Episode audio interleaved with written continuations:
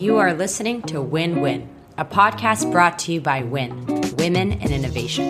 In each episode, inspiring female innovators share stories of succeeding against the odds in a male-driven industry. Their experiences come from the startup world, innovation consultancies, and innovation departments in Fortune 500 companies. I'm your host, Zoya Kozakov, brand strategy consultant and global marketing lead at WIN. When I set out to do this whole podcasting thing 20 episodes ago, my biggest question was, how do I get the most powerful, smart, and impactful women in the innovation industry to share meaningful moments in a 30-minute podcast? I also tried to not stutter and embarrass myself, but that's a story for another day.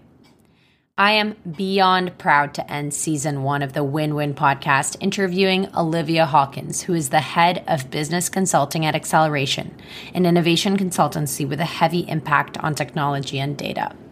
Olivia's 20-plus years of experience have brought her to continents like Europe, North America, Africa, and the Middle East. In her role, she consults companies on technological transformation, data, and operations. She helps marketing leaders to define and sell their vision, navigate large-scale transformation, and sustain the change in culture and behavior. And today, her biggest concern is around data and the role ethics play in the digital economy.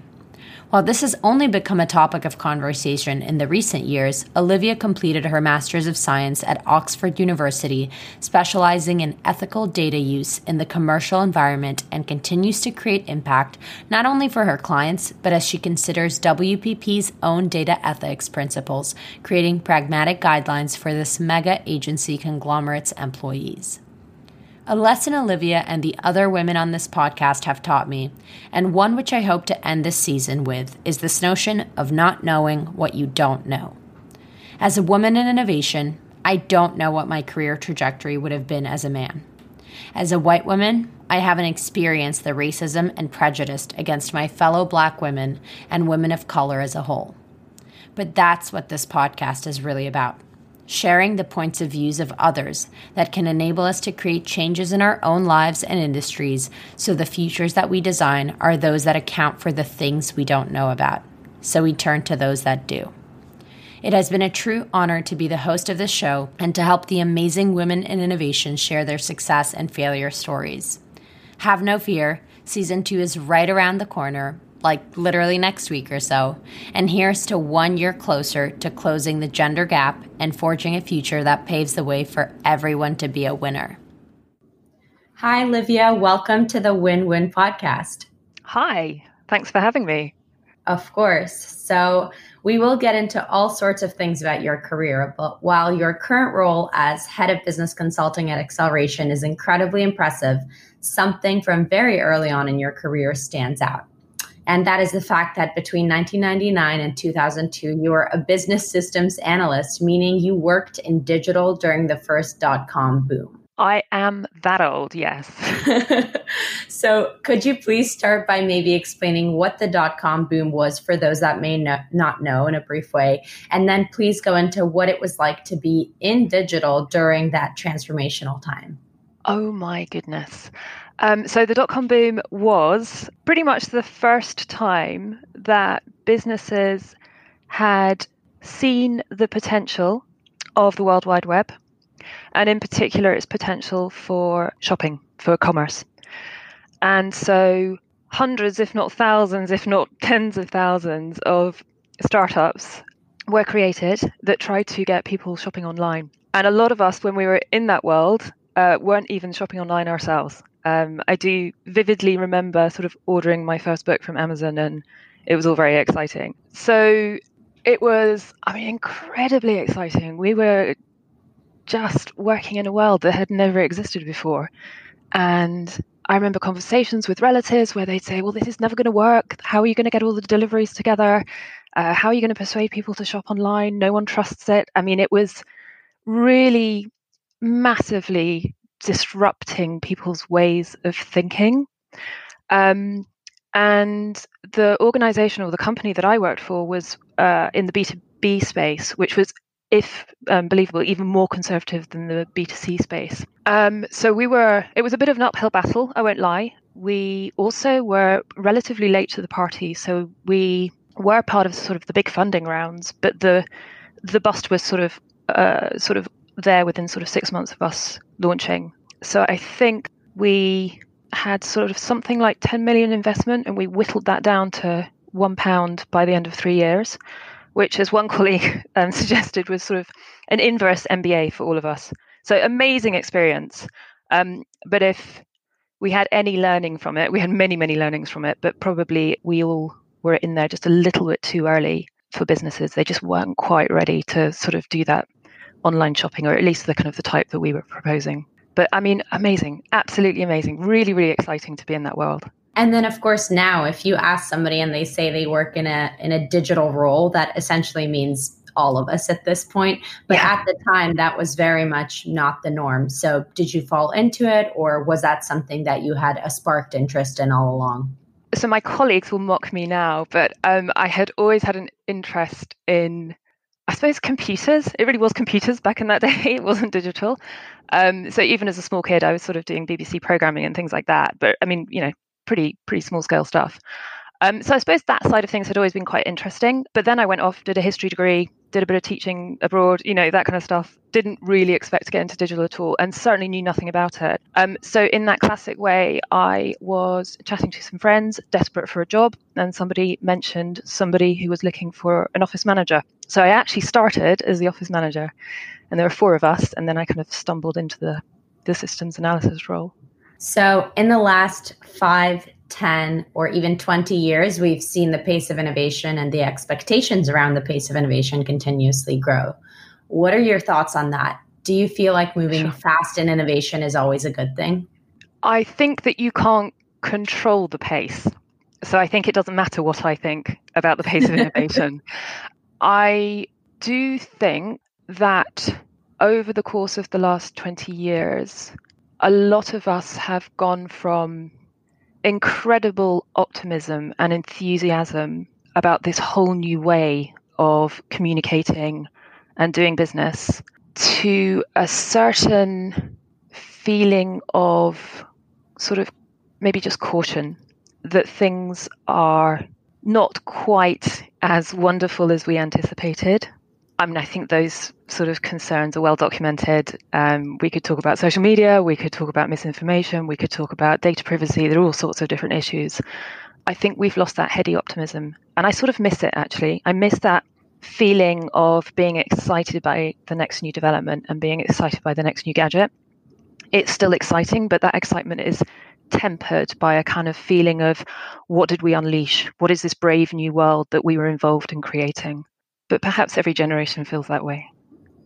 Well, then you did mention kind of data privacy. Specifically, I know you have a lot of opinions on that and you've discussed it in the past. But of course, working in the industry and in marketing functions, I'm sure you see the immense opportunity to make better products and better services using data. So where do you think that fine line exists between utilizing data to create innovations that move humanity forward versus encroaching on ethics? And could you give some examples, maybe both good or bad?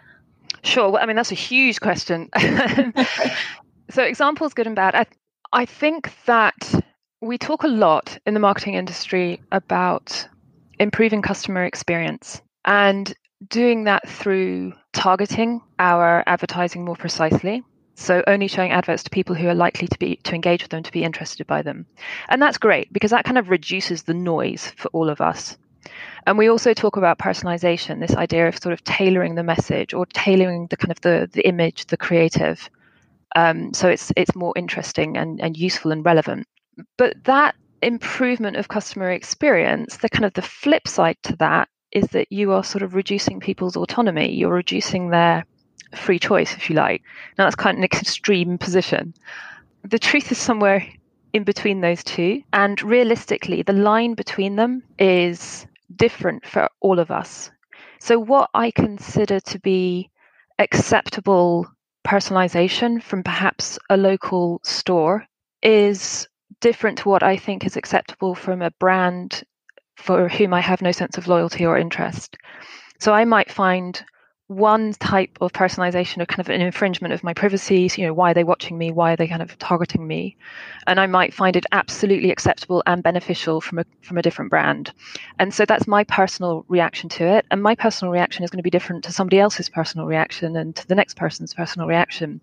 So for all of us in this industry, sort of like finding the balance between greater or an improved customer experience or a kind of infringement of privacy, it's incredibly difficult. And that's why everyone's sort of talking about this kind of concept of privacy and data ethics, but no one is able to come up with some hard and fast rules, because ethics is not kind of about rules. Well, there's a whole philosophical discussion there, but... You are now working on WPP's own data ethics principles and creating pragmatic guidelines for employees. So then how are you specifically tackling this?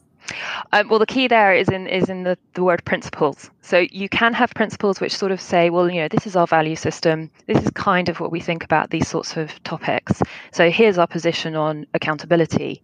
We think that a human is always accountable for the way that we process data. Or here's our position on transparency. We like to be as transparent as possible about how we are collecting and processing data for our clients.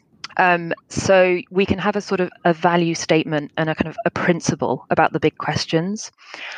The guidelines are specifically guidelines, they're not rules, and they encourage our employees to stop and just think about what they're doing. So they don't say you must do this or you must do that.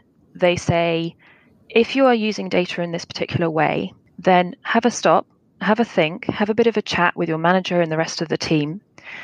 Have a think about the client and what they're going to be using the data for and how this data is going to impact the end consumer. And just think about whether what you're doing is something you're comfortable with and the client will be comfortable with. And outside of this, as we discussed, you're head of business consulting and at Acceleration. So what does a day in the life look like? Busy. But I'm sure everybody says that. Quite a lot of my time is on client work, and I work with lots of different clients across different industries. And we do consulting that sort of stretches from helping clients define sort of their marketing strategy and how they're going to sort of change the way they engage with customers, through to sort of talking to them about their organization structure within marketing, process design, and so on and so forth. We talk to them about data ethics, obviously, all sorts of things. And because Acceleration is a specialist in data and tech, everything we do around that sort of business consulting is always referencing back to how you best exploit data and tech for marketing and for customer engagement. How do you think that's changed in the last, let's call it, year of the COVID era? That's interesting. So Acceleration is a global company, and actually half my team is based in South Africa. So in a sense, not much has changed for us at all. We've always been a company that embraces remote working. And because we worked so much on client sites, we weren't actually often a whole company in the office at the same time. So we're really used to video conferences and telephone calls and instant messaging and all that kind of stuff. We just do that naturally. So in many ways, the pandemic and working from home hasn't changed things too much. Where it's probably had the most noticeable impact is in our relationship with clients. Because instead of being able to kind of form face-to-face relationships and see the clients in their working environments, everything's been done online. I would say, however, that in some ways that brings you closer to the client, because you are all having a kind of shared experience, no matter where you are in the world. And we're all seeing an awful lot of each other's houses and children and pets and kind of bookshelves. And we're getting insights into people's ways of living that we might not otherwise have. And I think that's particularly true for colleagues. So I think there is, setting aside the sheer awfulness of the pandemic, I think there is some upside for how we work and how we treat each other and how we interact. I think that shared experience and that kind of determination to sort of cut people some slack because they've got childcare or they're kind of, dealing with whatever it is, having to work out of the bedroom and not on a proper desk. I think people are just a little more accommodating and maybe a little kind of kinder to their colleagues. We should be anyway. That's a really beautiful way of looking at it. I've seen some similar things. But I did want to ask, you spoke about a shared experience. I think one experience that maybe is not so shared in your life is the fact that you are a woman, and in this digital and especially internet heavy world, maybe less now, but definitely 20 years ago, there may have been times that you were only in the room or times where it was much harder for you to ascend the ladder. So what's that experience been like for you? Well, on that very specific, the only person in the room or the only woman in the room. Yeah, absolutely. That was the norm. I had my first all-female meeting in South Africa in 2014. That was the first time I had, I think, been in a room with just females. So absolutely, especially the first part of my career, it was completely normal to be the only female in the room. That completely normal to be the only female in the team. How has it impacted my career? I honestly don't know, because this is a bit like history, isn't it? You kind of, it's kind of the argument of kind of counterfactuals in history. You don't know what the alternative would have been. So I can't say how being a female has impacted my career or kind of limited my ability to kind of move up a ladder. I do think there's a kind of a whole heap of research that suggests it might have had an impact. I think that the most noticeable part of being a female in the working environment was in the sort of constant feedback of managers and even colleagues about the fact that I needed to change my behavior because I was a female, or my female colleagues needed to change their behavior. So I've had numerous times in kind of formal performance assessments or even just kind of meetings where I've been told, I mean, quite literally, I've been told to be more feminine, less feminine, more assertive, less assertive, speak up, don't speak up so much, don't be so bossy, try and lead more. I mean, by the age of 35, I didn't know who I was or what I was supposed to be doing. And I think it kind of got to that point and I was a bit like, you know what, stop the noise. I just want to be myself. I'm not really sure who myself is anymore. But so I think that was definitely something that females get a lot of, that kind of constantly being told to just be different. So how do you find the fine line between really receiving feedback well and then also shutting out the noise when you need to? What would you say you would do? Well, yeah, don't do what I did, which was to take every single piece of feedback and try and adapt my behavior accordingly, because I was in such a muddle by the end of all that.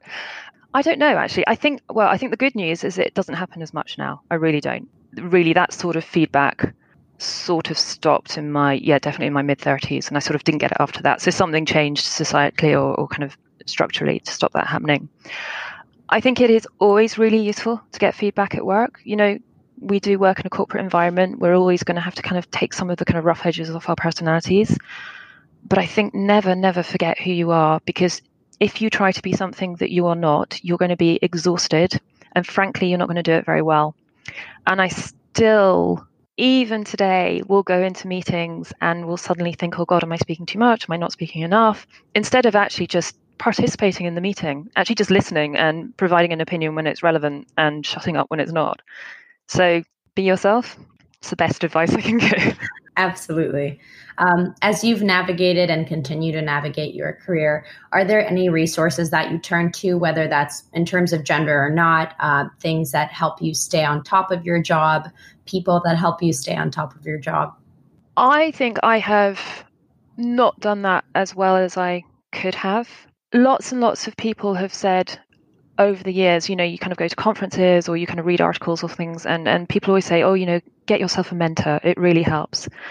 And I never had the confidence to do that. And it wasn't actually until January this year that I finally worked up the courage to find myself a mentor. And it took me kind of several goes at the email before I pressed send. And they would just be laughing if they could hear that now.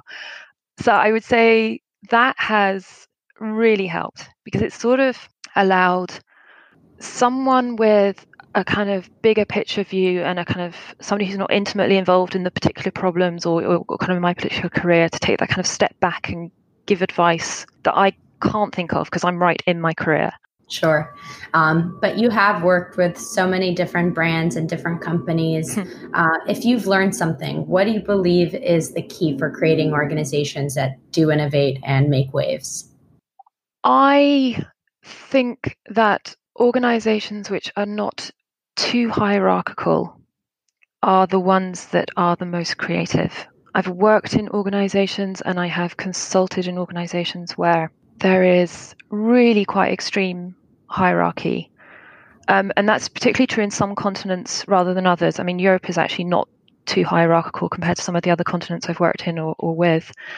And that really sucks the life out of kind of creativity and innovation because people don't feel that they should speak up and they don't feel confident to speak up and they're kind of reluctant to kind of challenge. And I think that's a real shame. You know, there is a lot to be said for experience and there's a lot to be said for sort of seniority. And I think when you're 20, it's kind of really easy to sort of think you know it all and kind of everyone past the age of 40 is kind of old and past it. And actually they're not. They've got loads of experience that they're bringing to every conversation and every idea. But you also need that energy that comes from every layer in an organization and every kind of level of experience. And I think if you kind of trap that or if you dampen that down too much, then it harms the company's prospects. So if you could go back to yourself as a young professional, navigating life at that time, what's the advice that you would give yourself as a young professional, as a young woman? Have a little bit of patience, perhaps, but not too much. Be confident to be yourself and then make a decision.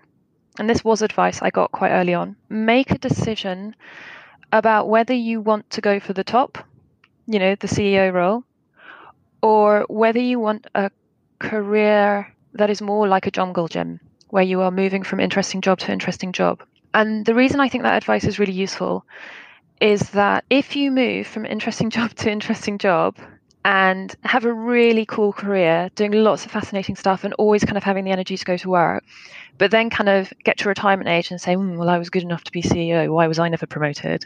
You know, you're just going to be disappointed. And yet to get to those sort of really senior positions takes absolute dedication and concentration and a kind of a ruthless sort of like chess-like sort of approach to your career where you sort of, you know, I will do this job because it's going to give me commercial experience, or I will do this job because I'll learn about kind of supply chains or whatever it is.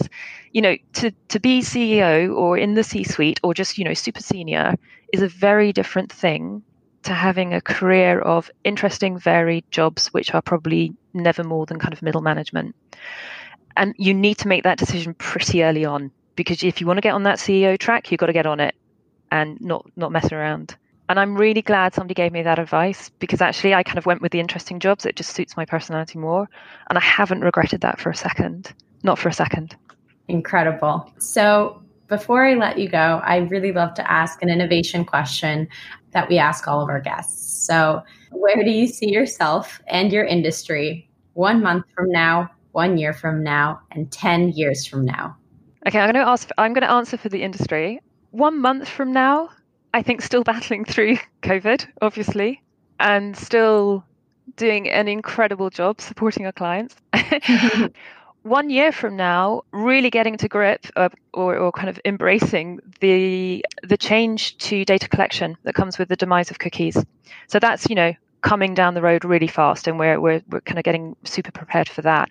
But it is going to be a huge change in the marketing industry, and I am not sure that all of our clients have quite kind of grasped the nature of this change or how it's going to affect the way they market. And therefore, that's something that we'll be spending an awful lot of time on this coming year.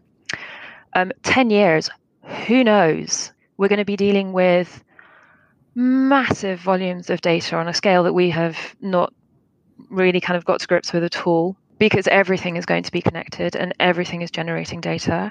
I think that the twin issues of that kind of responsible use of data, that ethical use of data, and the impact on privacy, so issue number one, and then the second issue of the impact of all this data use on the environment, I think those two concerns, which are sort of just gaining traction now, are going to be absolutely core to what we do and how we behave. Could you extrapolate on the impact of data on the environment? Yeah, I mean, I'm no expert on this, but data use comes at a cost, and it is cost that is not well understood or measured at the moment. I believe that there is no common standard at the moment for sort of assessing data use. And I know there are various initiatives sort of being launched to tackle this, but all that data that we are creating as we stream Netflix or I don't know, upload our images or kind of chat on social media, whatever it is we're doing, boiling our kettle in the future, all of that data needs to be processed, stored, managed, and that's all eating up an enormous amount of energy at the moment. So that I think is a rising issue or a growing issue. And then about yourself in 1 month from now, 1 year from now, and 10 years from now. Well, having said that I took the jungle gym route to my career, I can say quite confidently that I don't have a clue what I'm going to be doing in 1 year or 10 years. I very much hope that in 1 year I will still be part of the kind of WPP network and doing work there. But what that job will be, who knows? I don't know. I would love to do more in the data ethics space. That is something that I think is hugely important. But I also really love working with clients. I mean, I actually really enjoy that part of my job, thankfully, because it's most of my job. So who knows? I love that. Well, we'll all be around to find out, hopefully. Yeah, I'll keep you posted. Yeah, sounds good. Well, thank you so much for joining us today for the Win-Win podcast. It was a real pleasure speaking to you, Olivia. My pleasure too. Thank you for having me. Thanks for listening to Win-Win, brought to you by Win, Women in Innovation, and myself, Zoya Kozakov. If you enjoy this podcast, subscribe wherever you get your podcasts and visit womeninnovation.co to learn more about our organization, programming, and other opportunities. And remember, when women innovate, we all win.